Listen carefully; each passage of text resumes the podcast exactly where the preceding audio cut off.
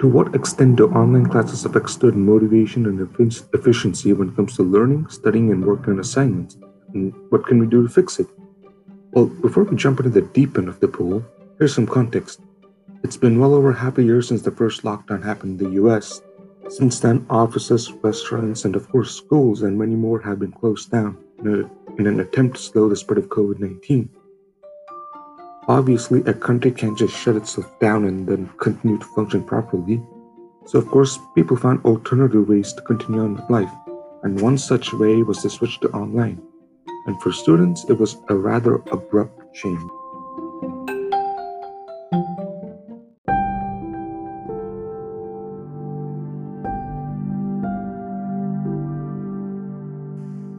Online classes were already known for having students do poorly compared to their in-person counterparts, a point proven by research done in 2017 by Eric Bettinger and Susanna Loeb, where the GPA of a student taking an online class is 0.44 lower than the GPA they would get if they went in person. And why? Why do students taking online classes do worse than they were to take an in-person class? Well, the answer is motivation. Well, lack of motivation anyway. So, what causes the drop in motivation?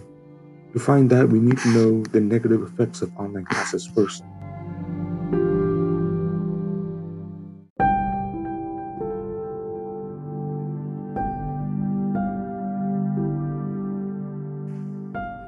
According to an article written by Joe Walmsley Lockhart, online classes offer poor communication between students and teachers, give a sense of isolation, put more pressure on students, and the lack of preparation and commitment on the instructor, instructor's part. If you were to combine all of these negative aspects, you'd get a student who would question whether it's worth putting in the effort to do assignments, study, or even attend class. Students need a push or an incentive to be motivated to care about school. And in an online environment where a student gets buried under work and is disconnected from other students and teachers, it can be hard for them to push themselves to get work done. Not to mention, the students are in an environment ill suited for learning, where there's lots of distractions that can dampen a student's motivation even further. I know that for a fact because I'm in a similar situation at this moment. I didn't notice my drop in motivation immediately. It wasn't until I looked back and realized that my productivity took a huge drop. Being home, there was a strong enough push. There wasn't a strong enough push for me to study. I only did the bare minimum for school and continued wasting a majority of my time on hobbies. So, what can we do to help improve the motivation of students? Well, let's split up into let's well let's split it up into two different sections. What students can do to motivate themselves and what teachers can do to motivate the students.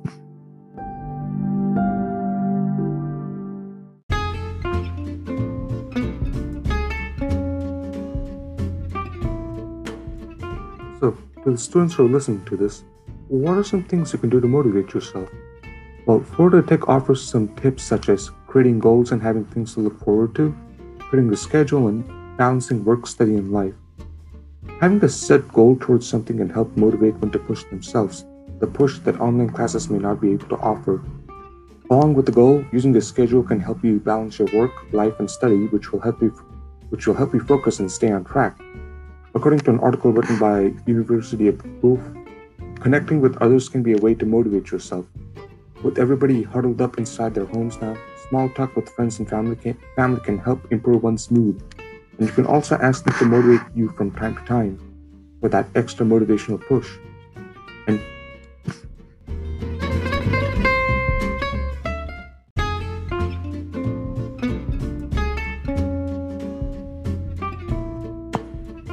And for the teachers who are listening to this, as for what you can do to improve student motivation, According to Blackboard blog, teachers can help improve student motivation by rewarding them, helping them set goals, and have them participate in lesson plans.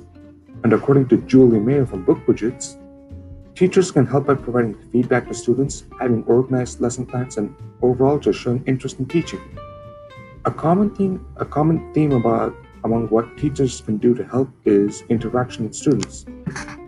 If we were to couple that with an enthusiasm for teaching, it can help make a huge difference in getting the student interested in a subject or, or a lesson.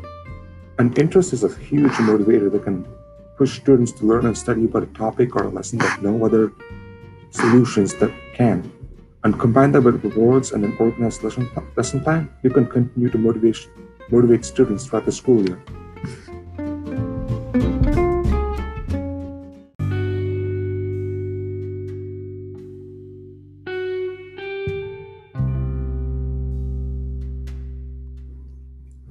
We're nearing the end of the podcast, and I'd like to take the time to thank you for listening till the end.